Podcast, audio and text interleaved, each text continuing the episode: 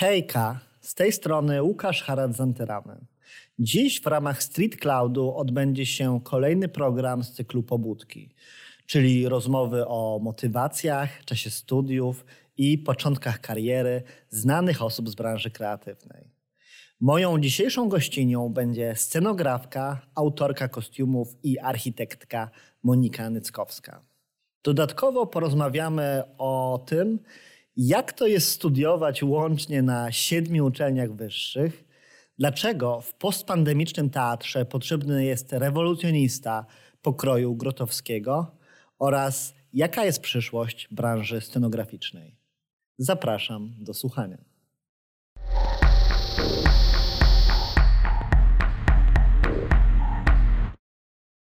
Dzień dobry, Moniko. Słyszymy się? Dzień dobry.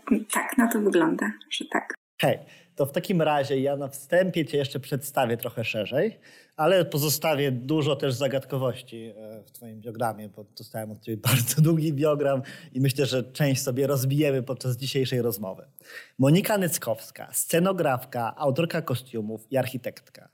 Absolwentka Królewskiej Akademii Sztuk Pięknych w Antwerpii. Jej dyplomowa kolekcja kostiumów otrzymała wyróżnienie oraz nominację do nagrody Igor Rolanda. Skończyła studia na Wydziale Scenografii Akademii Sztuk Pięknych w Warszawie i Wydziale Architektury Politechniki Warszawskiej. Studiowała również w École Nationale Supérieure d'Architecture de Paris-La Villette. Jest absolwentką Gender Studies na Polskiej Akademii Nauk. I na razie tutaj postawmy kropkę w Twoim biogramie, bo dla mnie to jest super inspirujące, wiesz, architektka, scenografka, autorka kostiumów. I ja osobiście jestem po prostu wielkim zwolennikiem takiego myślenia interdyscyplinarnego, które się ze sobą łączy i przede wszystkim przekracza granice.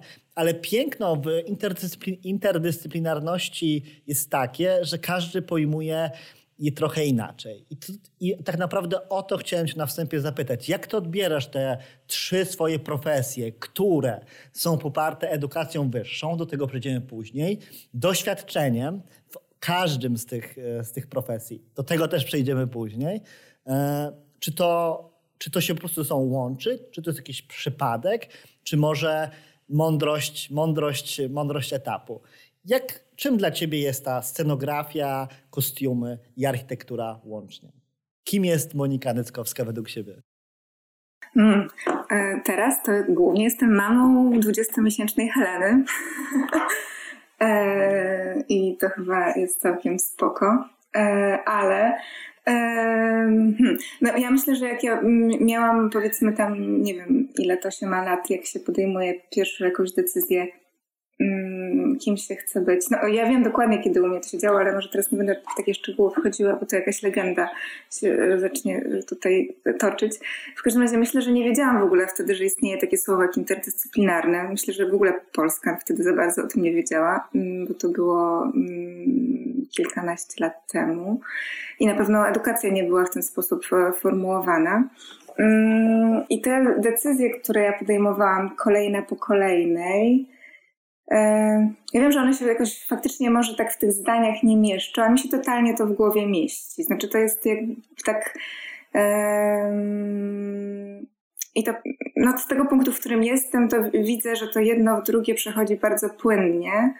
E, jest to taki mm, tak naprawdę zaczynając od takiej naj, najszerszej, największej przestrzeni, którą była ta architektura i coraz bardziej tak się jakby skupiając na, na mniejszym zakresie i takim tekstualnym i, i, i, i plastycznym e, przez właśnie scenografię i ten kostium, który już jest takim bardzo konkretnym, takim tak bardzo blisko tożsamości y, krojem, aż po właśnie te, te ostatnie y, jakieś tam, właśnie nie wiem, czy to moje zajawki, czy raczej takie mm, za, moje zagadki, na, jakby, na które natknęłam y, podczas pracy, które jakby pokierowały mnie już w stronę tych gender studies właśnie. No i tego, co teraz też mi się w głowie jakoś tam nieśmiało kształtuje i rysuje, co będzie dalej. Także nie wiem, jak bardzo wnikliwie tutaj w tym pierwszym, e, w pierwszej wypowiedzi. Możemy to, e, możemy to zostawić na razie i postaramy mhm. się to zrozumieć, te właśnie twoje połączenia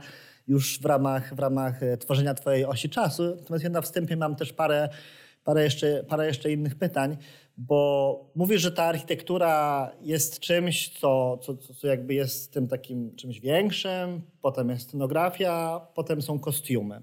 E, jeżeli byśmy tak budowali jakąś taką zbiór, e, zbiór e, który zawiera w sobie inne, inne podzbiory.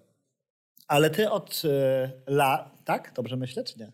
Znaczy tak, tak, tak tylko właśnie tak też się konfrontuję sama ze sobą, wiesz, bo nigdy specjalnie nikomu nawet sobie tego nie opowiadałam, więc tutaj troszeczkę improwizuję, ale um, ta architektura też jest um, wynikiem um, trochę e, mojej nieśmiałości e, w podejmowaniu decyzji mhm. i jakimś takim, może to zabrzmi dziwnie, ale tak naprawdę to troszeczkę półśrodkiem, który bardzo mi pomaga funkcjonować teraz w tych e, profesjach, które wykonuję. E, jest e, istotnym komponentem. Przy okazji mam też dosyć żywą tkanką, bo mój mąż jest architektem i razem też z nim pracuję nad wieloma rzeczami ale tak naprawdę od tej architektury, jak tylko mogłam, to uciekłam od razu. W takim moim, tym personalnym, takim tym, co ja wytwarzam. No mogę, na pewno powiem, z jakich powodów uciekłam. E, no, I też tak naprawdę chyba nie do końca nigdy nie byłam aż tak bardzo przekonana, że to jest. E, wiedziałam, że to jest cudowne narzędzie, piękne, jeżeli chodzi o sposób myślenia, i, e, ale na pewno nie jest to środowisko pracy, które odpowiada jakoś mojej emocjonalności. I to wiedziałam w zasadzie od samego początku ale nie, nie potrafiłam z tym nic zrobić, dlatego oczywiście jak grzeczna dziewczynka skończyłam te studia i dowiedziałam się mnóstwo ciekawych rzeczy i mam za nie ogromną wdzięczność, także tak, no to tutaj prostując tą architekturę. Mhm, ale no i właśnie zdecydowanie bardziej twoje działania skupiły się na teatrze, prawda? Bądź na różnych wydarzeniach związane, związanych ze światem teatralnym. I chciałem cię zapytać, co jest takiego magicznego w tym teatrze, że on bardziej cię pociąga niż, niż taka klasyczna praca, e, praca w architekturze, w której zresztą, do, też do tego pewnie dojdziemy, jakąś raz przez męża styczność masz, ale dwa też w przeszłości też, też, też e, pracowałaś w tej mhm. architekturze, prawda? Tak. no, hmm.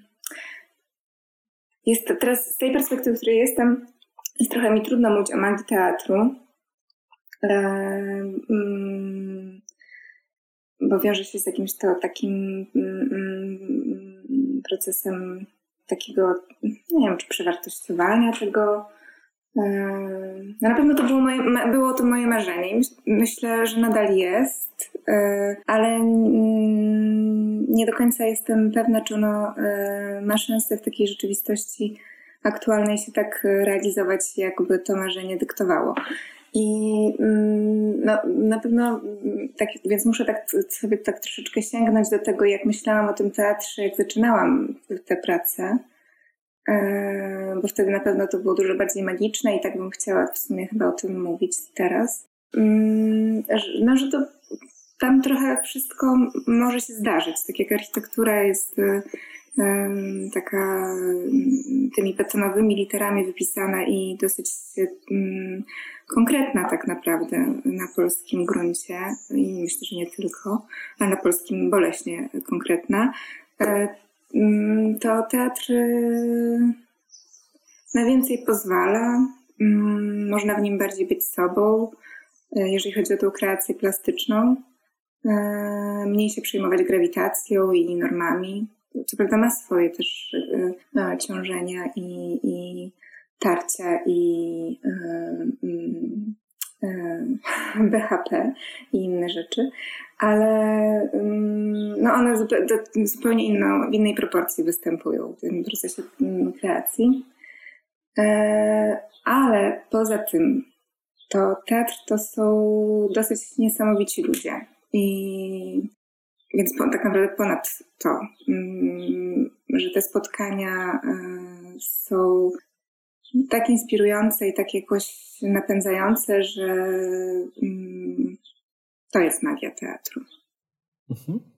Wiesz, no i właśnie teraz chciałem przejść do tematu, którego szczerze za bardzo nie lubię i myślę, że nikt nie lubi, czyli, czyli pandemii, e, która obecnie jest. Ale wydaje mi się, że trzeba o niej mówić, bo jak nie będziemy o niej mówić i zastanawiać się, co będzie, jak z tym sobie radzić, to, no to będzie tak, jak jest obecnie tak naprawdę. E, I dotychczas w pobudkach, wiesz, miałem gości lub gościnie bardziej świata architektury, urbanistyki, nowych technologii, czy, czy, czy wręcz świata akademickiego. I zastanawia mnie twoja perspektywa i jak ty to widzisz, no bo faktycznie, chyba się mylę, ten teatr wciąż twojemu sercu bliskim jest i czy ta pandemia e, bardzo pokrzyżowała twoje plany zawodowe, czy wręcz była jakąś szansą na to, żeby trochę przemyśleć wszystko, wszystko od nowa? Tu jest e, taki szkopuł w tym, że to jest e, jakby taka, mm, taki fragment, który jeszcze się toczy, więc tak ciężko o nim powiedzieć zrozumiale, bo się sam, ja sama jeszcze trochę tego nie rozumiem, co się dzieje.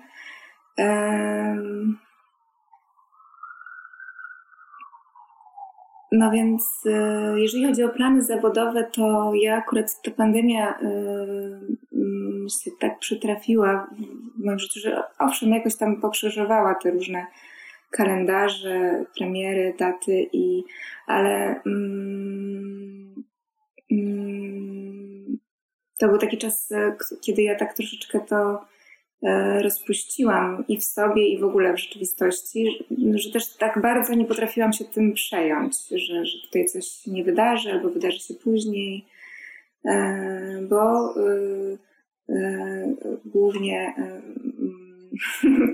się zajmowałam i cieszyłam towarzystwem takiej małej dziewczyny jednej.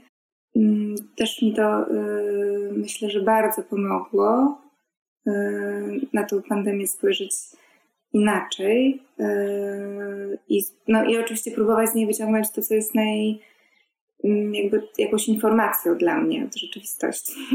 I, mm, i, na, i bo myśmy z Heleną po prostu zwiały z miasta, jak tylko ten pierwszy, pierwszy yy, to się w ogóle zaczynało. I niby uciekłyśmy z tego miasta na chwilę, a wróciłyśmy po trzech miesiącach i to też z takim dosyć dużym z takim, taką niepewnością, czy to jest taki świetny pomysł. No i te trzy miesiące w lesie i, i, takiego chodzenia, wychodzenia codziennie z tego samego punktu i chodzenia po prostu y, nie wiadomo gdzie, a potem zastanawiania się, jak wrócić do tego domu e, przed zmrokiem. E, no to był wyjątkowo ważny czas w moim życiu. Tak, tak ważny, że nawet nie, nie, nie mam jakiejś takiej śmiałości, żeby go teraz zgrabnie e, w zdanie ubrać. Mm, I, i wtedy no, tak naprawdę y, to, o czym myślałam, że mi brakuje pracy, mm, nie. E, czy myślałam, że mi brakuje ludzi? E, mm, też na początku nie. Jakoś tak się zanurzyłam w taką osobność e, i tak Oczywiście było to y, jakoś tam mm, tak naprawdę y, ubrane w jakieś lęki y, pandemiczne, które wszystkich nas prześladowały, ale mm, no ale był to mm, tak naprawdę bardzo no nie taki jasny czas, bo miał mocne, takie ciemniejsze momenty, ale, ale bardzo, bardzo ważne. No i potem jak myśmy wróciły do tego miasta, to tak wszystko zaczęło się... To jest dla mnie takie dziwne, że właśnie że ja cały czas mam wrażenie, że jak tu jestem, że tak trochę udaję, że wszystko jest normalnie. No przecież nie jest normalnie. I, no i właśnie ta praca, takie udawanie, że to jest normalne. E, myśmy teraz właśnie kończyły Mm, pracę nad spektaklem. Jeszcze tego nie skończyłyśmy, bo premiera też nie wiadomo kiedy będzie.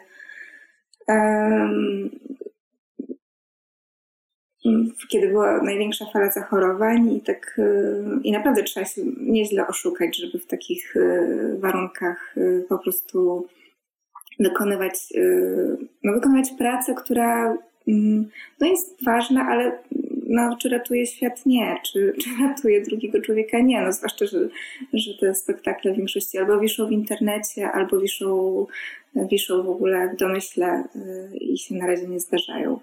Także y, no, mój stosunek do pracy y, na pewno w tym czasie pandemii zawisł w takim jakimś, no takim, zobaczymy, takim troszeczkę zobaczymy. No, pandemia jest w ogóle takim czasem, nie? W którym, którym dobrze się myśli. O, I można trochę niektóre aspekty swojego życia, swojego życia przewartościować. Chciałem jeszcze na chwilę, zanim zaczniemy grzebać w Twojej karierze, e, zapytać się właśnie o teatr. E, już też jakby z Twojej perspektywy, ale nie ten pandemiczny, tylko ten postpandemiczny. Jak myślisz, co się wydarzy, no bo widzimy, co się dzieje, prawda? No to wszystko się chwieje bardzo mocno. Część z tych teatrów, co prawda tych, oczywiście z tych prywatnych inicjatyw poupadała. Bardzo często to też zapominamy, mam wrażenie, że teatrem nie są tylko reżyserzy i reżyserki, aktorzy i aktorki, ale również tacy, takie osoby jak ty, takie osoby jak technicy, realizatorzy itd. Tak itd. Tak I zastanawia mnie, co będzie post, po, w tym świecie postpandemicznym, wiesz, bo czy to będzie jakiś taki nowy oddech dla teatru, czy może zobaczymy no, mnóstwo sztuk, które będą pod publiczkę, będą słabe, ale po prostu będzie chodziło tylko o odrabianie, odrabianie strat, które pandemia wywołała. Jak, jak ty to widzisz? No jesteś tak naprawdę jesteś tak naprawdę w środku, mimo że gdzieś tam w tym momencie rozmowy e, umiejscawiasz się trochę, trochę z boku tego wszystkiego. No myślę, że mm, mm, no, muszę, znaczy, muszę odpowiedzieć, no nie mam pojęcia. Yy, i, I też nie chcę mieć tego pojęcia yy, na razie. Yy, no bo trochę, mm, znaczy tak. Yy, teatr no, na pewno od bardzo wielu setek lat się nie zmienił tak strasznie. Znaczy nadal chodzi o spotkanie, także ciężko mi uwierzyć w takie, taką wersję teatru online. Myślę, że on sobie tam może być, jeżeli ktoś w tym się dobrze czuje i i to wnosi jakieś treści, bo na pewno zdarzają się takie przypadki, ale, e, ale tak trochę mi brakuje wyobraźni na, na taki proces. E, robiłam jakieś rejestracje w tym czasie pandemicznym, ale właśnie tak e, no niesłychanie ciężko było mi się tym tak przejąć, jakbym chciała. I ten, taki, taki, te, ta różnica między tym moim normalnym przejęciem, a tym przejęciem, które, które dotyczyło tych produkcji, e, które szły gdzieś w eter, e, no była dla mnie jakaś to, taka mm, no, nie, no nieprzyjemna, tak. Także mm, ja myślę, że jeżeli chodzi o w ogóle, znaczy no właśnie, no nie myślę, nie wiem jak się teatr zmieni. Wiem, że to, to jedna rzecz na pewno bym, bardzo chciała, żeby się zmieniła. I, i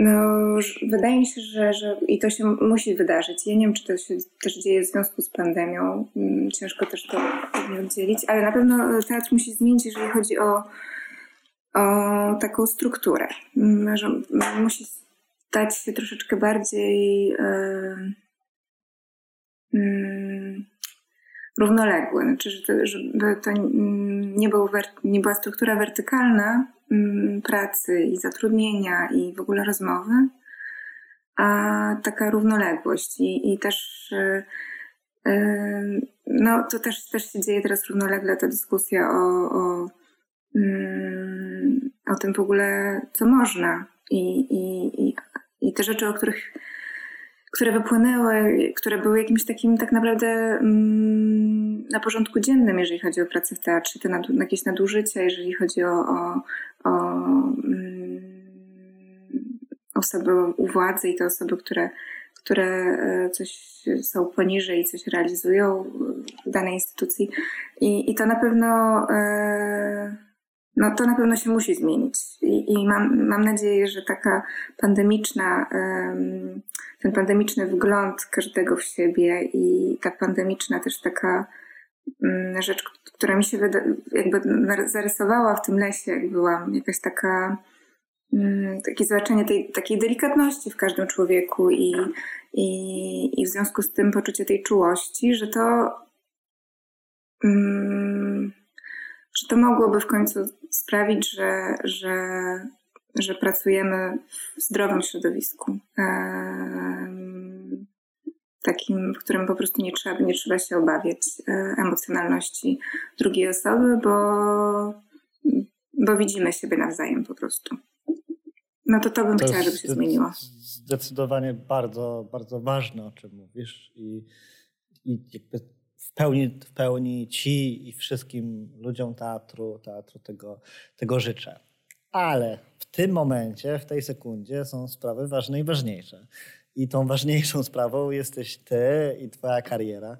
E, od dzieciństwa do tego momentu, w którym siedzisz obecnie. Właśnie bardzo się cieszę z tego wstępu, że, że, sobie go, że go opowiedzieliśmy sobie, bo myślę, że on całkiem doskonale buduje kontekst tej, tej naszej rozmowy, o, o tobie. Więc takim pierwszym pytaniem, które muszę zadać, związanym z twoją karierą e, i twoim, i twoim życiem, to jest kim chciałaś być w dzieciństwie? Jak sobie wyobrażałaś siebie, będąc dzieckiem? Istnieją jakieś podania na temat tego, że chciałam, chciałam chyba sprzedawać lody i kwiatki. E, I żałuję, że tak nie zrobiłam. Trochę. E, ale tak już potem, kiedy to e, nagle e, świat zaczął jakby już chyba nie wiem, czy nie pozwalał mi na takie żarty, czy mi się wydawało, że już tak bardzo nie mogę żartować, to pamiętam, że, że, że i to, żywo pamiętam akurat konkretną sytuację, kiedy to jakoś mi się w ogóle pojawiło w głowie. I jak byłam z moją mamą w teatrze i powiedziałam, i byłam gdzieś tam, to była jakaś końcówka licy, do podstawówki chyba, i powiedziała mi, że no, tutaj bym mogła pracować. Mm. No i, no i tak, no więc to, więc ta praca scenografki to było coś, co, co było trochę takim nieśmiałym żartem właśnie, ale też trochę, no, jakimś takim trochę marzeniem chyba. Mm, no, na pewno, może dam sobie odwagę, żeby o tym tak mówić. E, no i tak, to, to chyba odpowiedziałam, tak? Ale no to zobacz, no i to jakby mówisz o tej prostej scenografki, ale twoją mhm. pierwszą uczelnią była, była Politechnika Poznańska i architektura. I zastanawiam mnie, tak.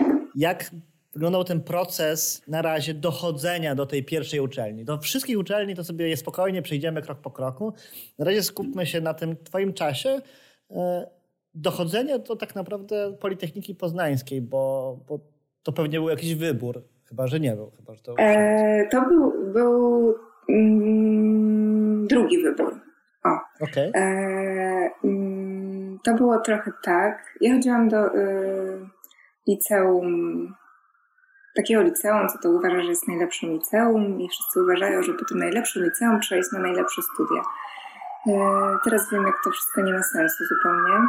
Mm, e, I, mm, i po prostu miałam, chyba miałam coś takiego, jakieś takie w sobie taką niepewność, czy ja mam taką zawartość w ogóle, żeby iść na Akademię Sztuk Pięknych.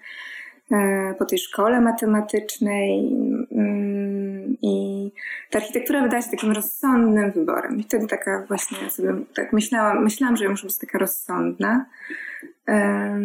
Wymagało to oczywiście sporo pracy i, mm, więc e, na architekturę w Warszawie się nie dostałam. Chyba w sumie, znaczy nie wiem, czy dobrze czy źle. Nie dostałam się po prostu. E, I wylądowałam w tym Poznaniu. E, To jest jeszcze, wydaje mi się, że to jest jeszcze troszkę bardziej e, techniczna szkoła niż, e, niż ta warszawska, jeżeli chodzi o proporcje między tymi inżynieryjnymi kwestiami a, a plastycznymi. I no, też to traktowałam, znaczy tak też nie doceniłam tego Poznania na początku na pewno. E, przez ten pierwszy rok.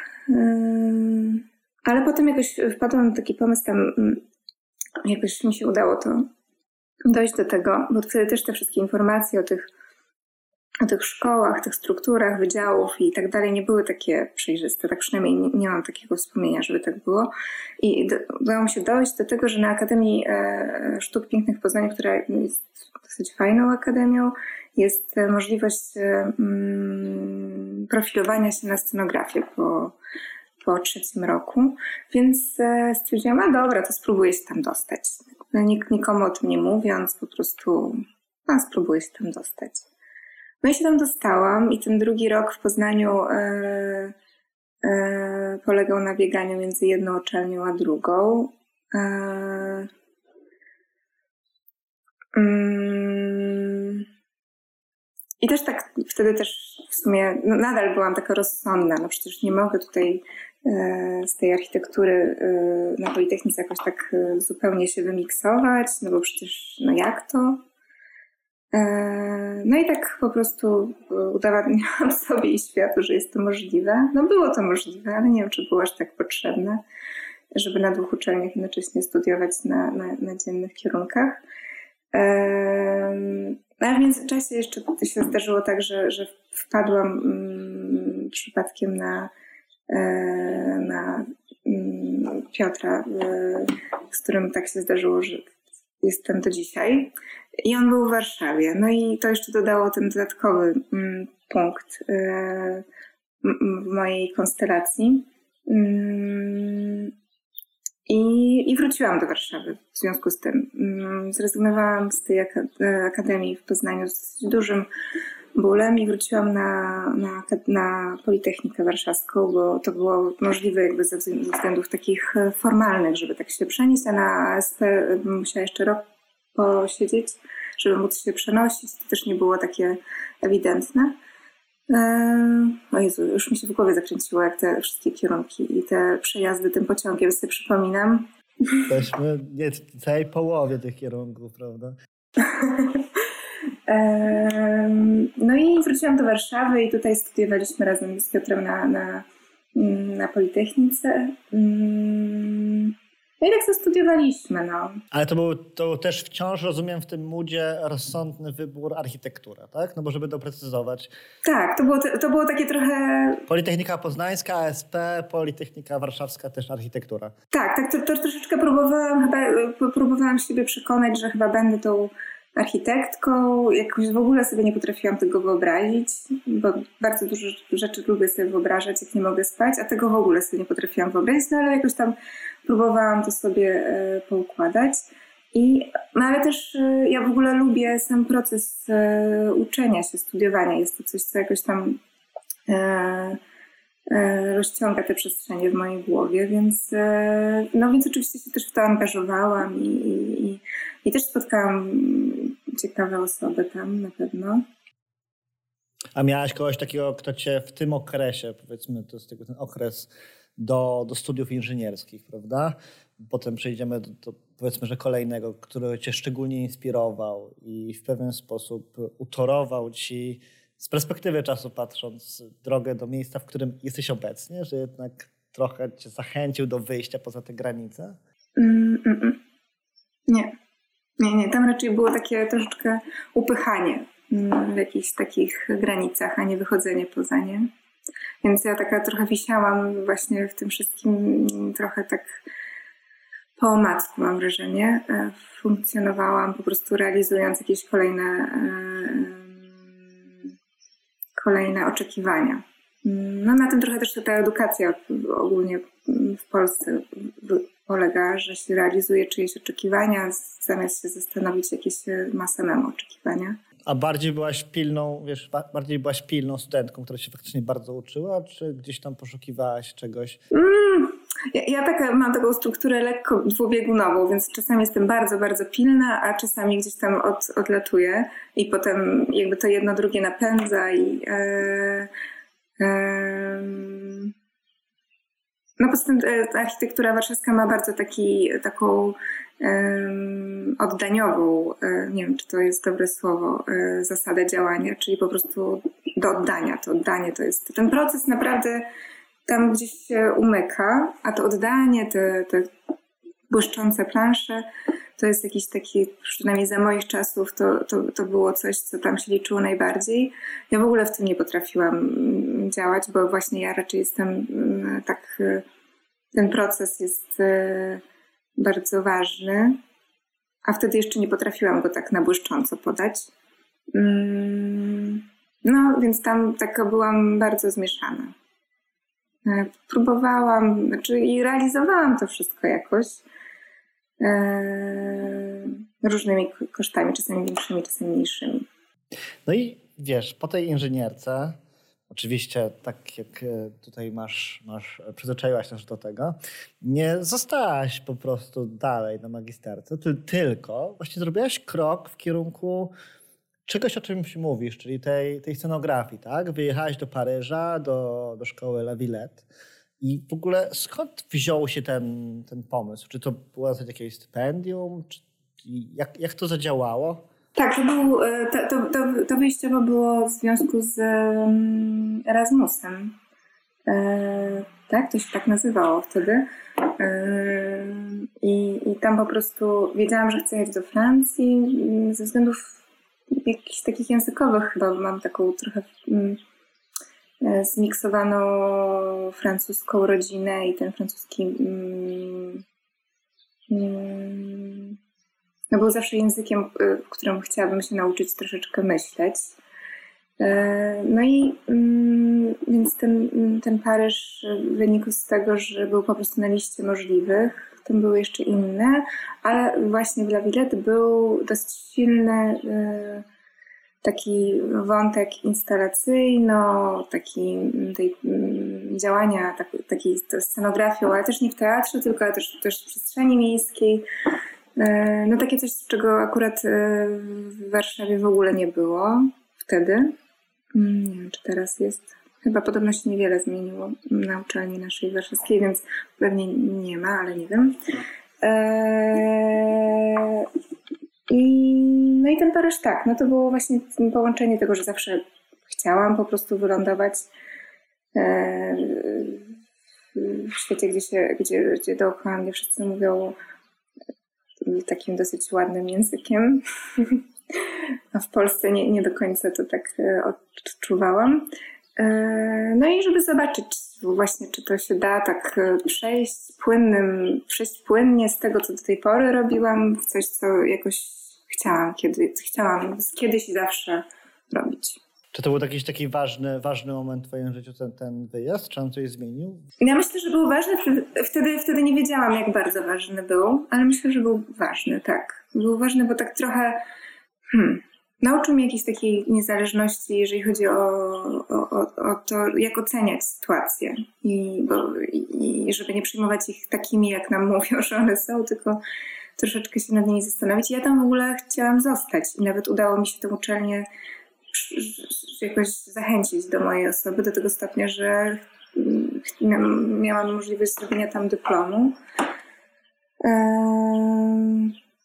Do tej pory żałuję, że tak się nie stało, ale trochę życie skomplikowało mi sytuację i sytuacja rodzinna mm, jakoś tak sprawiła, że musiałam wrócić e, do Polski. Mm, nie było mi z tym bardzo dobrze, no ale tak się stało i, i kropka. Ale y, też doceniłam w tym Paryżu siebie, bo zobaczyłam to, że słyszę w Warszawie ciągle, że coś jest za mało albo jakoś nie tak perfekcyjnie, jakby to mogło być, to tam okazało się, że to jest jakby ponad ich oczekiwania, jeżeli chodzi i w ogóle te błyszczące oddania, to te, te moje takie mato, zmatowione lekko oddania, tam były no, czymś niebywałym. I, i, I też um, okazało się, że to w ogóle ten proces prze, prze, przerysowywania tego, co mam z głowy na kartkę i to, że zawsze się po prostu bałam powiedzieć takie rysunkowe zdanie w Warszawie, bo ktoś mi zaraz by powiedział, że o, to jest strasznie brzydko narysowane, to się po prostu zbiegi nie zgadzają. Tam w ogóle te zbiegi nikogo nie interesowało, tylko każdy jakby mm, szukał tych emocji, informacji i tej plastyczności tego przekazu. Yy, naprawdę nabrałam takiego przekonania, że, że mam coś do powiedzenia i, i że potrafię to, potrafię to zakomunikować. Czy, czy nawet, co paradoksalne jest, ja jak tam jechałam, nie mówiłam świetnie po francusku, więc mm, były takie sytuacje, gdzie to rysowanie e, było tym moim pierwszym językiem. E, no to to było jakieś takim dosyć ciekawym odkryciem. E, I też taka swoboda mm, funkcjonowania w tych relacjach z, z wykładowcami. E, mm, tego, że oni też. No jakoś to było naprawdę takie y, dużo bardziej ludzkie i nie, nie, w ogóle nikogo nie interesowało, czy ten styropian jest y, ułożony y, na budynku tak jak trzeba i nie ma mostków cieplnych. Nie o tym w ogóle była ta rozmowa. Y, no i w końcu tak y, poczułam, że, że, że, że tutaj się porusza, jakby padają mm, więcej tych zdań, które ja chcę usłyszeć, jest od tych, których ja nie chcę usłyszeć, bo ja tak po prostu na te wszystkie techniczne informacje, do tej pory zresztą tak mam, że mój mózg tak troszeczkę czasami je, je blokuje i ich nie przyjmuje a tamta proporcja na pewno była inna. Mm. No i też taki, taki czas bycia, e, to już mi się w Poznaniu przydarzyło, ja to bardzo doceniłam, e, takiego bycia samej ze sobą. E, mm, mm, więc i, i czuję taką cykliczną potrzebę takiego, takiego zwiania od wszystkiego, wszystkich podpięć i, i E, i pobycia samą ze sobą, to oczywiście jest męczące momentami, ale jak tak się w tym pozwala być, w moim przypadku to na pewno zawsze dużo dobrego z tego dla mnie wychodzi. No, także to był Paryż. W podobnym tonie o właśnie La Villette w rozmowie też, tak, też w ramach tak, Ewa. wypowiada się mhm. Ewa Rodyńska, dokładnie. Tak, tak, ale Ewa to była, ja, ja, ja jeszcze byłam taką troszeczkę... Yy taką, taką miałam lekką cofkę, nie miałam takiej... A Ewa tam po prostu, no ona była taką moją przewodniczką po tym świecie, także mam do niej też wielki, wielki sentyment. Yy, no tak, tak. No tam się razem trochę szlajałyśmy, trochę coś tam robiłyśmy. No właśnie, bo to, to, tą Ewę wywołałem nie tylko dlatego. Wywołałem ją dlatego, że w ogóle chciałem zapytać cię o ludzi w tym Paryżu. Czy jak pytałem cię o ten pierwszy etap, czy ktoś ktoś cię jakoś zainspirował, to, to mówisz tak cudownie o tym Paryżu, w takich superlatywach i w takim mm, ujęciu, wiesz, bardzo, bardzo budującym, tak mi się wydaje, że czy na tym etapie miałaś kogoś, kto, kto myślisz, że mocno na ciebie wpłynął i, i inspirował cię, a może cię nawet do dzisiaj inspiruje? Ja myślę, że tam, mm, przez to, że byłam tam tylko rok, mm, no to tak... Yy ja wtedy jeszcze byłam dosyć. Mm, dosyć mocnym dzikusem, jeżeli chodzi. Nadal mi się to zdarza, ale y, po prostu moja taka odwaga międzyludzka nie, nie, nie, nie, nie dała. Znaczy, zabrakło mi śmiałości do tego, żeby wejść w taką bliższą relację, więc tak obserwowałam po prostu tych ludzi y, i i notowałam sobie, e, ale nie, nie weszłam w taką bliższą relację, jakąś taką powiedzmy mentorską. Mm, myślę, że dosyć e, mm, cały czas jeszcze miałam jakąś taką, e, byłam zablokowana po prostu na ludzi, bo byłam trochę zablokowana jeszcze na siebie, że tam coś mi się otwierało, ale, ale jeszcze tak nie wpuszczałam tego. Więc mm, konkretna osoba, która, która wtedy weszła w moje życie i została, to, to nie. Raczej taki zbiór kolorowych, pięknych e, postaci, e, które tam czasami wspominam i, i jakoś odwołuję się w myślach, ale nie.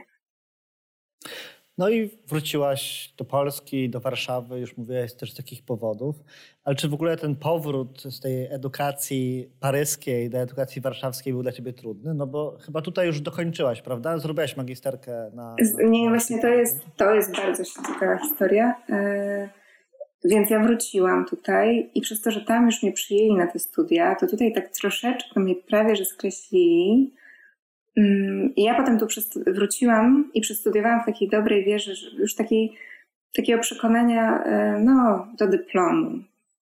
Nie wiem, znaczy wiem skąd miałam takie przekonanie, ale po prostu no, mm, nie wiem, kiedy się porachuję z sobą, która mi to powtarzała, że oby do, dyplomu. I e, więc te studia tutaj robiłam, chociaż były one ciekawe, bo faktycznie tam było kilka takich seminariów.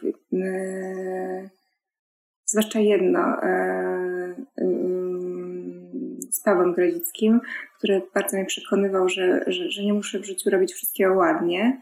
I teraz bardzo często sobie powtarzam to zdanie. E, I on też miał być moim promotorem, i ja tak naprawdę miałam bardzo. Już zaczęłam ten dyplom i ten pomysł na dyplom miałam już w Paryżu i jakoś byłam do niego wielce zapalona. O czym chciałaś robić dyplom? Mm, dyplom, e, dyplom był właśnie o, o tym takim procesie e, mm, mm, tego, gdzie jest scena, a gdzie jest widownia, tego, co widzimy, co jest oglądane. I to miało iść właśnie przez, y, znaczy to chodziło o to właśnie y, no, samą historię tego, jak się kształtowała architektura teatralna, ale też że, e, sięgać w stronę mm, już takiej scenografii właśnie miejskiej, usceniczniania różnych sytuacji i, i zastanawiania się właśnie, jak sceniczne są pewne przestrzenie w architekturze, która niekoniecznie jest teatralna no i projektem miał być oczywiście budynek teatru, który już miał, pamiętam, że, że miał kilka już bardzo konkretnych lokacji. E, ale tu się zderzyłam z polską rzeczywistością, w której się okazało, że e, nie mogę robić dyplomu wtedy, kiedy jest, będę gotowa i kiedy go zrobię i kiedy w ogóle, tylko muszę go zrobić za rok później. I ja y, wtedy się, bo nie miałam jakiegoś punktu, y, jakiegoś punktu za coś tam, y, że tam te punkty paryskie były, były powiedzmy parzyste, a polskie były nieparzyste. Kropka, nie ma punktu. W ogóle nie gadałam z tobą. No i ja pamiętam, że wtedy się tak wkurzyłam, że sobie myślałam, a kij wam w oko. Znaczy nie, w ogóle nie ma mowy, że ja wtedy już zrobiłam, a w ogóle to było też bardzo śmieszne, że ja się tak jakoś zafiksowałam, że chcę to zrobić, chcę ten dyplom szybko zrobić i mam pomysł i w ogóle jakąś taką energię miałam jeszcze, mimo tego, że ten, to lądowanie w Polsce nie było przyjemne, że y, wtedy te, jakieś tam miałam kilka różnic programowych i ten rok, który mi został do końca do absolutorium, że to po prostu wpakowałam w jeden rok i to wszystko zrobiłam w jeden rok, tak jak wcześniej w Paryżu robiłam też w sumie półtora czy prawie dwa lata w jeden rok, bo chciałam, żeby mnie tam przyjęli. Tutaj też znowu sobie tak zrobiłam taki, takie wesołe miasteczko. E, no i potem jak to, to zrobiłam, to powiedzieli mi, mm, nie, jeszcze musisz teraz rok poczekać, nie możesz w ogóle, nie możesz tego promotora, nie możesz coś tam. Więc wtedy się, pamiętam, no po prostu się wkurzyłam i trzasnęłam drzwiami i wyszłam. Powiedziałam sobie wtedy, że nigdy tam nie wrócę. E, I poszłam na akademię.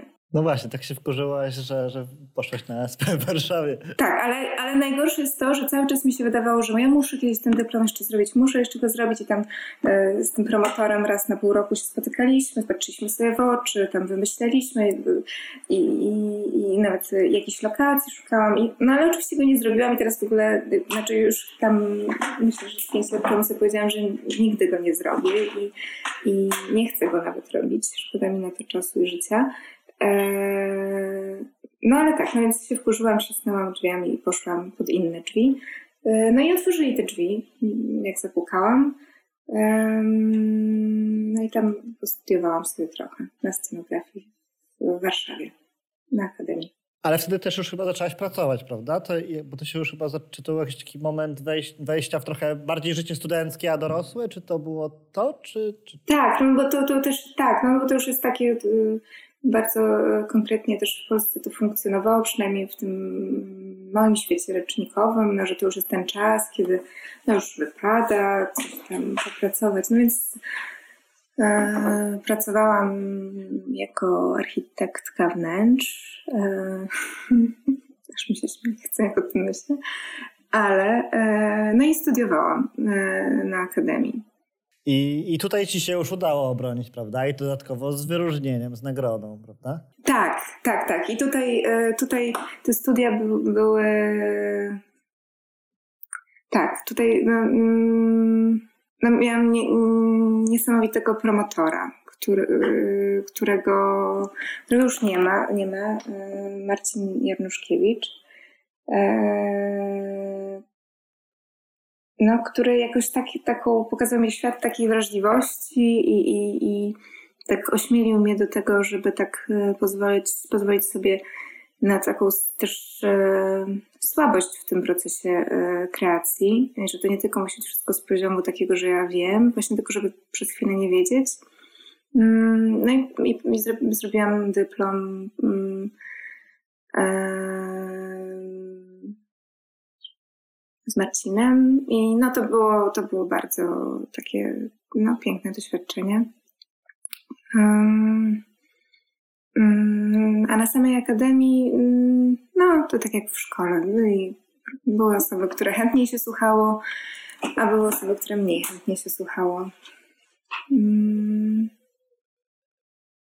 tak, ale tak jak sobie myślę, to mój proces edukacji to wszystko takie, to, do czego, to, o czym do tej pory mówiliśmy, to było takie trochę preschool, a dopiero się zaczął, mi się wydaje, jak zaczęłam pracę nad tym dyplomem, go zrobiłam, potem wylądowałam w takiej próżni. No właśnie, potem miałaś 3 lata przerwy, prawda? Między dyplomem na SP a Belgią. Tak, ale to już wtedy ja zaczęłam pracować, zaczęłam pracować e, w teatrze jako asystentka. No i to, tam się zaczął mój proces edukacji, bo y, ja y, potem poszłam, e, trafiłam na dosyć nie, nie, niesamowite osoby, tak niesamowite kobiety, e, bo byłam asystentką Agnieszki Zawadowskiej mm, przez wiele, te, te lata w sumie, te trzy lata pewnie. Chociaż już tam też zaczęłam coś sama pracować. E, no, która jest takim mądrym głosem w mojej głowie i to mi się nie zmieniło do dzisiaj. Wczoraj nad nią rozmawiałam i mam nadzieję, że się nie zmieni. E, Agnieszka jest też jest, jest scenografką, ale jest e, no, no, chyba najmądrzejszą osobą, jaką znam. Jest to uczennicą Marii Janion. No naprawdę jest no, niesamowitą osobą. I, e, no i mm, ja pracowałam jako e, asystentka Agnieszki właśnie Zawadowskiej, e, a i robi, przy spektaklach znaczy reżyserowanych przez Agnieszkę Glińską, która też jest jakąś, znaczy jest bardzo, bardzo, bardzo ważną osobą w moim życiu, mm, życiu, bo nie, nie tylko zawodowym, po prostu życiu i z którą do tej pory pracuję. I to są te trzy lata takiego zaglądnięcia do tego teatru, sprawdzenia, czy mogę, najpierw siedzenia cicho, potem przebąkiwania jakichś cicho, cichych, e, cichutkim głosem e, mm, pomysłów.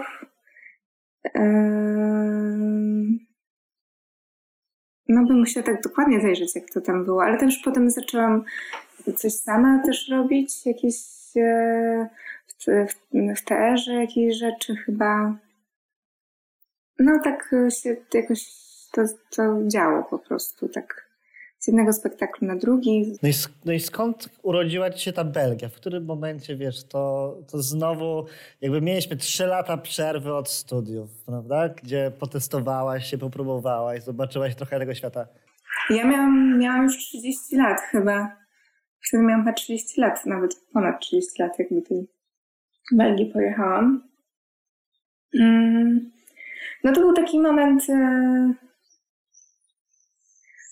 taki moment w życiu, że, że po prostu jakoś tak dużo się, tak dużo się działo, że znaczy i też e, Ja trochę, może tak, uciekłam po prostu. To jest, e, e, po prostu musiałam uciec. E, już nie, nie będę mówiła dlaczego i co i jak, ale uciekłam. Mm, I po prostu to było te kostiumy e, e, i, i, ten ubiór i to wszystko to było coś, co na pewno mnie jakoś bardzo frapowało, ale też mm, bardzo też mi się wydawało trudne w pracy, do, tej, do której doświadczyłam do tej pory, że ta scenografia to ja tak z takiego porządku, takiego architekta, to, to jakoś nad tym potrafię, potrafię z tym pracować. Już nawet jak coś wymyślę, to, to potem e, sam proces realizacji tego po prostu włączam się taki, taka pani architekt i, i I, I, potrafię to zrobić takim, takim, nawet nie aż takim dużym kosztem, e, jak muszę z panami majstrami dyskutować albo elektrykami i tłumaczyć im, że to, a to panowie, może to można jednak połączyć e, równolegle, a nie szeregowo, to może wtedy będzie mniej tych różnych mm, mm, punktów pośrednich i trochę mniej z budżetu nam to zje pieniędzy. No więc to potrafię i, i w tę rolę wchodzę dosyć sprawnie, natomiast praca nad kostiumem była zawsze, y, do tej pory jest naprawdę dla mnie trudna i onieśmielająca, bo to jest tak, że muszę się spotkać z drugim człowiekiem i mu powiedzieć, jaki, trochę jaki on ma być w tym momencie. I, i szukanie tej granicy, gdzie jakby, bo dla mnie to jest zawsze dialog, ale no i właśnie mm, mm, patrzenie, gdzie jakby jak przepływa, przepływają te zdania, kto, pada, kto, kto, kto podaje jakie zdanie, e, jak one mm, jakby mm, no mm, po prostu miałam z tym trudność do tej pory, nie wiem, nie jestem pewna, czy te studia tę trudność rozwiązały, e, ale po prostu wiedziałam, że to jest ta jedna rzecz, którą, którą ja chcę robić, a nie do końca jestem pewna, czy robię ją tak, jakbym chciała. I dlatego uciekłam i to był jakiś taki pretekst, powód i wszystko naraz w sumie. A wiesz, teraz patrząc z perspektywy czasu na, na, na tak naprawdę te wszystkie uczelnie, łącznie z tą Królewską Akademią Sztuk Pięknych w Antwerpii, o której teraz opowiadałaś, to w którym momencie poczułaś, że, a może nie poczułaś, może nie było takiego momentu, że ta scenografia i ten świat teatru to jest właśnie to, co naprawdę chcesz robić? Mm. No kiedy weszłam do teatru. Czy jednak ta magia, ta magia, o której mówiłaś na wstępie? Tak, kiedy, znaczy trochę, trochę zostało, to jest, właśnie to jest to, o czym mówiłam na samym początku, że, że teatr jest taką tak się obudowuje trochę i właśnie przez te struktury takie yy, wertykalne jest yy, mimo tej otwartości, która jest w ludziach, jest w nim coś takiego zamkniętego. I no i więc do tego teatru to trzeba się dostać przecież, to nie jest tak, chociaż też zależy na jakich ludzi się trafi, bo to jest w moim przypadku to po prostu poszłam z taką tyczuszką i tam jakimś cichutkim głosem, jako taki produkt polskiej edukacji z francuskim akcentem. Eee, spytałam się, czy ja bym mogła tutaj coś tam. Eee, mm, ale to jest niesamowite, jak, jak, widzę teraz z perspektywy czasu, ile tych, tych murów, które ja pokonywałam, mi się wydawało, że one, ktoś je przede mną konstruuje, które ja, ja je sama sobie budowałam, bo nagle mm, osoby, przy których jakoś czułam skrępowana, żeby, żeby jakoś tak e, przemówić i, i działać e, odważnie. E, teraz się czuję przy nich niesłychanie swobodnie, więc to tak naprawdę to te procesy przedostawania się, kończenia studiów i, i, i jakieś kolejne studia to są po prostu tak naprawdę otwieranie jakichś takich takich e, pozamykanych przestrzeni w głowie i tak przechodzenie do następnych, robienie takich większych jakichś oddechów tam. Myślę, myślę, myślę, że też jesteś świetną osobą do takiego pytania, które też bardzo często zadaję w pobudkach. Mianowicie, jeżeli chodzi o porównanie poziomu jakości edukacji. Już mówiłaś trochę o różnicach e, między Paryżem a Warszawą, ale jakby tak spojrzeć holistycznie, wiesz, nie chcemy tutaj e, biczować polskich uczelni. wiesz, myślę, że to nie, to nie jest nasz cel. Ale gdybyś miała przenieść dobre praktyki z tych e, zachodnich uczelni, czyli, czyli z Antwerpii, z Paryża do Polski, to jakie to by były aspekty? Co byś tutaj zaszczepiła? Gdzie powinniśmy szukać tego wszystkiego? Mm, no tak, no ja też tutaj nie chcę jakoś biczować, bo to jaka jestem, a nawet mi się w miarę tam udaje czasami polubić to jaka jestem, jest wynikiem sumy tych wszystkich rzeczy, więc e, e, może nie będę mówiła, co mi się nie, jakby czego nie cenię w poszczególnych y, przypadkach, tylko powiem o tym, co, co cenię. E, może jakieś tam mniej przyjemne zdanie mi się wymsknie, zobaczymy, na ile się odważę. Ale mm, na pewno y, Francja i Belgia mm, podziałały w taki sposób, y, że po prostu weszłam w większy dialog ze sobą i przestałam się jakoś tak strasznie obawiać tej recepcji, tej oceny. I tak jakoś tak naprawdę wierzyć y, w to, co, co sama chcę zrobić. Mm. Natomiast polskie szkoły na pewno dał, y, nauczyły mnie dużej rzetelności, bo jest, tak, jestem, no ale nie, teraz jak sama wychowuję, wychowuję nie, jakby nie roszczę sobie takiego słowa wychowuję, po prostu przyglądam się y, y, dwuletniemu ludzikowi, to sobie myślę, że ta rzetelność to jest ostatnia rzecz, której chciałabym jej nauczyć i pokazać, y, bo to na pewno i na nią skapnie skądś, a naprawdę bez tego da się całkiem przyjemnie żyć. Ale ja z tej takiej skrupulatności, dokładności korzystam i też myślę, że, że, że też osoby, które ze mną pracują, akurat E, w miarę cenią tę moją cechę, bo czują się dzięki niej jakoś bezpieczniej. Mm, chociaż cały czas się namawiam do jakiejś takiej, próbuję się namawiać do jakiejś większej nonszalancji. E, mm, no, ale to już wszystko w procesie się dzieje. Wiesz to, no po twoich, prac, po twoich pracach ta, ta, ta nonszalacja, nigdy bym nie powiedział, że określisz się jako osobę nienonszalancką, bo twoje prace i realizacje mówią coś kompletnie innego. No tak, tak.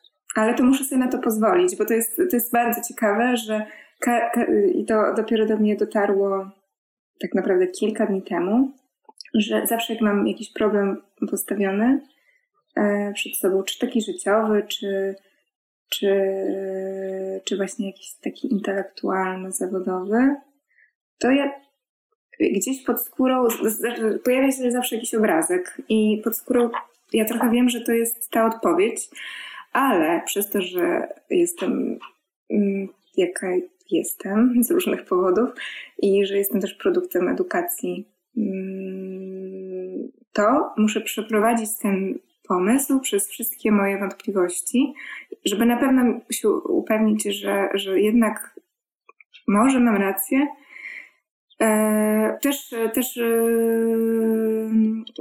no, sytuacja, e, w której moje życie jest tak naprawdę teraz dosyć mocno związane z życiem bardzo emocjonalnej dziewczynki, to mam dużo mniej czasu na, na ten cały proces i dzięki temu, dzięki temu dosyć dużo szybciej muszę zaufać swojej intuicji, ale kiedyś to było naprawdę bardzo bolesne e, dochodzenie do tego punktu zero, który już miałam, ale trwało naprawdę bardzo długo. To, to jest proces twórczy, to w ogóle też jest no, niezwykle, niezwykle, niezwykle ciekawy temat. Chciałem cię zapytać, co było po tym etapie jeszcze belgijskim, prawda? Bo potem jeszcze trafiłaś na podyplomówkę z Gender Studies na Panie, ale rozumiem, że już zaczęłaś też regularną pracę i też zastanawiam się, wiesz, nie wiem, po prostu nie wiem, jak wygląda specyfika tej pracy. Czy to bardziej jest tak, że jesteś związana z reżyserkami, reżyserami, czy może miejscami, czy może to jeszcze po kompletnie innym kluczu jest zorganizowane? Eee no, mm, klucz nadal w teatrze to są ludzie, więc yy, więc ja jestem związana z konkretnymi osobami. Mm, ostatnio tak naprawdę głównie pracuję z Agnieszką Ulińską. Mm. No i tak po prostu dryfujemy sobie trochę. no. I też bardzo to jest przyjemne dryfowanie, bo Agnieszka też jest w takim e, punkcie e, ciekawym i no i tak fajnie. Znaczy to takie jest bardzo takie karmiące sąsiedztwo. Mm, mm. I też jakieś takie duże bardzo wsparcie. No to jest, to jest niezwykle ciekawe, co mówisz, że, te, że jest tu, ja nie sądziłem, że aż tak bardzo tu ważne są te e, relacje międzyludzkie, jeśli chodzi o tą całościową pracę zawodową. Chciałbym na chwilkę przeskoczyć do tematu, który jest w ogóle motywem przewodnim mm, tego sezonowych pobudek, czyli przyszłości zawodów kreatywnych. No i z tego, w czym ty się zajmujesz, to bardziej chciałbym zapytać cię o ten twój wycinek, czyli bardziej scenograficzno-kostiumowy, gdzieś tam w tle z architekturą. E, jak ty to, jak ty to widzisz, tą przyszłość? Tak mieli sobie pospekulować, co będzie za 20 lat. Czy, bo ja domyślam się, że ta branża no, nie ma szansy zniknąć. Jak, jakby wiesz, pytam się różnych ludzi o to, no to gdzieś ta cyfryzacja, algorytmizacja zabije pewnie część, część osób potrzebnych środowisku, chociażby architektonicznym, ale w Twoim niekoniecznie. Ale czego możemy się spodziewać? Nie wiem, nowo, nowych materiałów, a może z drugiej strony ten rynek teatralny się tak skurczy, że e, też nie będzie kolorowo. Jak, jakbyśmy mieli sobie, wiesz, e, trochę tutaj pospekulować. No też powiedzieliśmy trochę o postpandemicznym teatrze na początku. No i mm, tak jak mówiłam, mm, mi brakuje na to wyobraźni. Też nie chcę tego jakoś projektować e, chyba.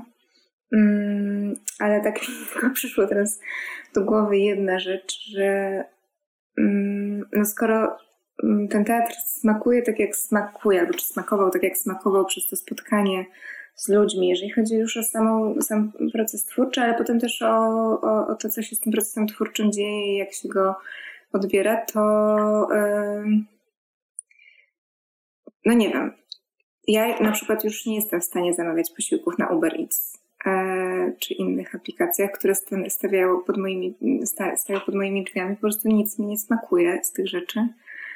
E, nie wiem, czy to po covidowa kwestia, ale to po prostu wydaje mi się, że e, znaczy tak chcę myśleć o świecie, że, że te rzeczy, które się dzieją, te wszystkie acje, cyfryzację i takie rzeczy, no, że one jednak nie wybrał tego e, czynnika ludzkiego. Mm, zresztą wydaje mi się, że po to, po to na naszej planecie wylądował taki mały kulczasty wirus. E, I chciałabym bardziej, bardzo tak myśleć o tym, że to jednak e, no jakoś tak e, no da nam do myślenia i, i no więc no, na pewno znaczy, no, te wszystkie zmiany myślę, że będą się, się toczyły, ale to, to trochę tak jak Trochę tak jak z telefonem. No nie wiem, teraz sobie patrzyłam. Jego wielkość zawsze wynika z tego, jaką mamy dłoń. Nie będzie mniejszy. Czy może być tam się wahać w tą i z powrotem. Więc, e, no więc ta dłoń e, jednak jest i, i, i będzie robić jakieś rzeczy, więc mam nadzieję, że to jednak się zupełnie tak nie odczłowieczy i że nadal będzie o człowieku. Nie, nie wiem, co ja tam będę w tym świecie robiła, tak naprawdę totalnie szczerze. E, no bo myślę, że tutaj dochodzą jakieś takie kwestie e, już takie totalnie, o których ja od, no, nie potrafię e, myśleć, czyli te instytucjonalne, finansowe, czy w ogóle, czy ktoś będzie chciał wydawać kasę na scenografię. Ale nawet jakby już nie wydawał tej kasy na tej scenografii, a nadal miałby coś do powiedzenia i, i to miałoby polegać na spotkaniu i przekazaniu jakiejś, jakiejś, y, jakiejś energii y, i emocji, to, to super, jak najbardziej.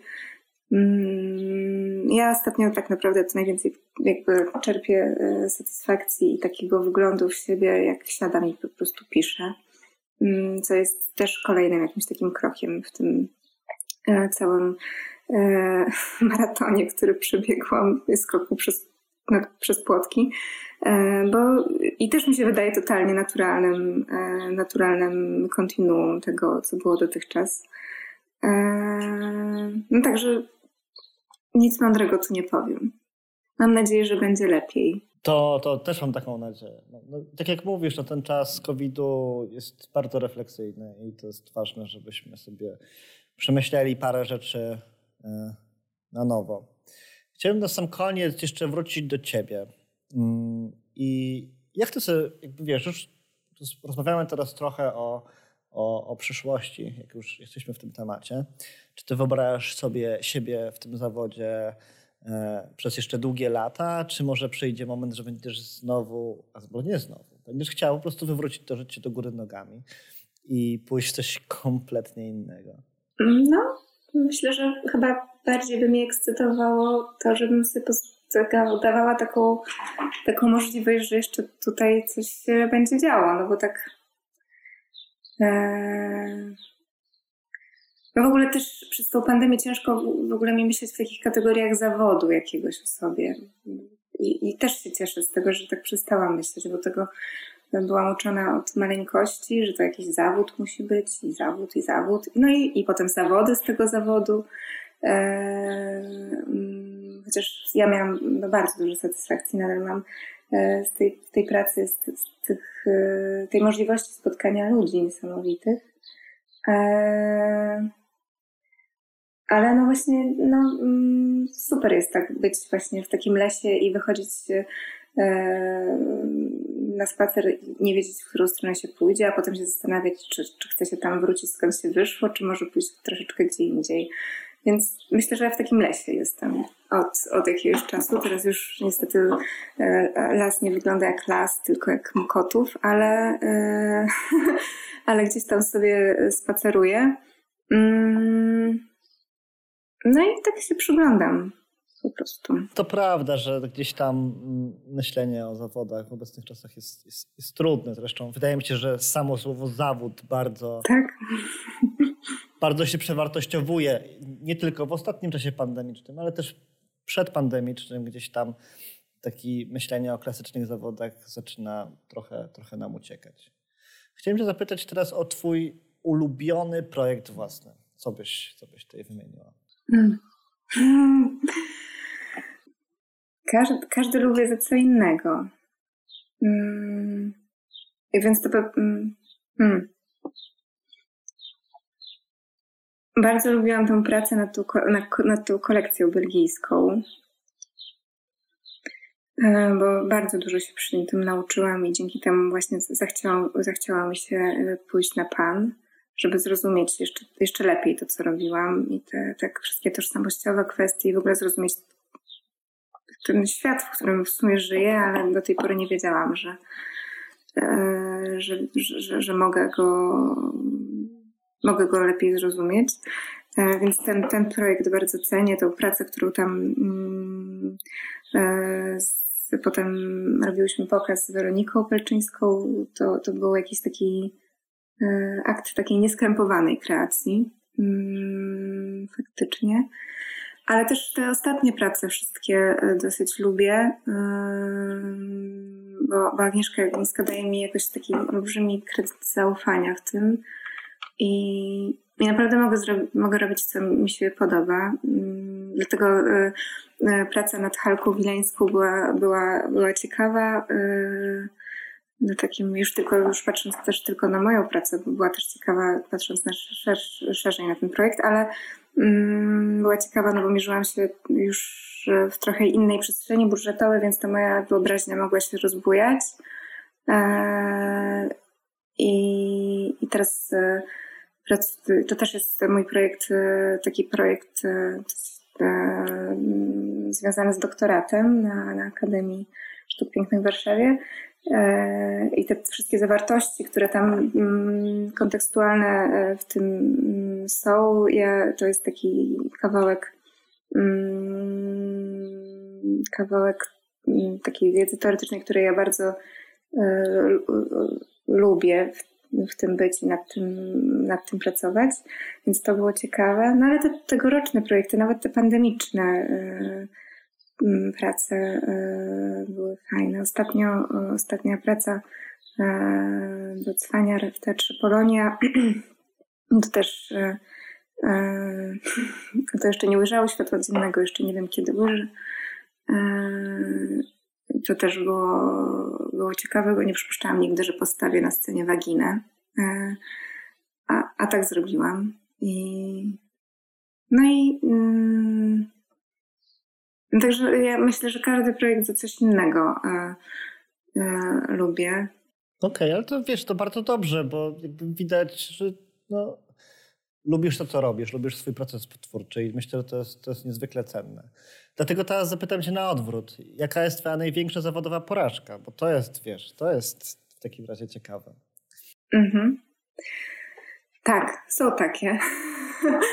Ale przez to, że bardzo lubię nadal ludzi, z którymi e, je wykonywałam, to no nie, nie chcę o nich tak opowiadać głośno i otwarcie. Ale też e, z nich bardzo dużo wyciągnęłam. Na pewno to są takie miejsca, w których ja bardzo. To, to, mm, ja pamiętam, że wtedy odkryłam, że mam takie zjawisko jak frustroroba, czyli że, że po prostu jak nie robię tego, co chcę, to zawsze potem strasznie choruję, ale tak choruję naprawdę fizycznie, że jestem, tracę głos na przykład, e, że moje ciało po prostu buntuje się e, przeciw tego, temu, do, do czego mózg je zmusza.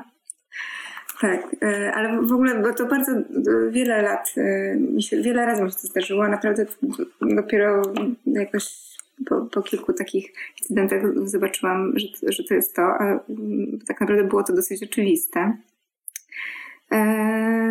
Znaczy, ja, bo ja myślę, że to nie jest tak, że zawsze się wszystko udaje.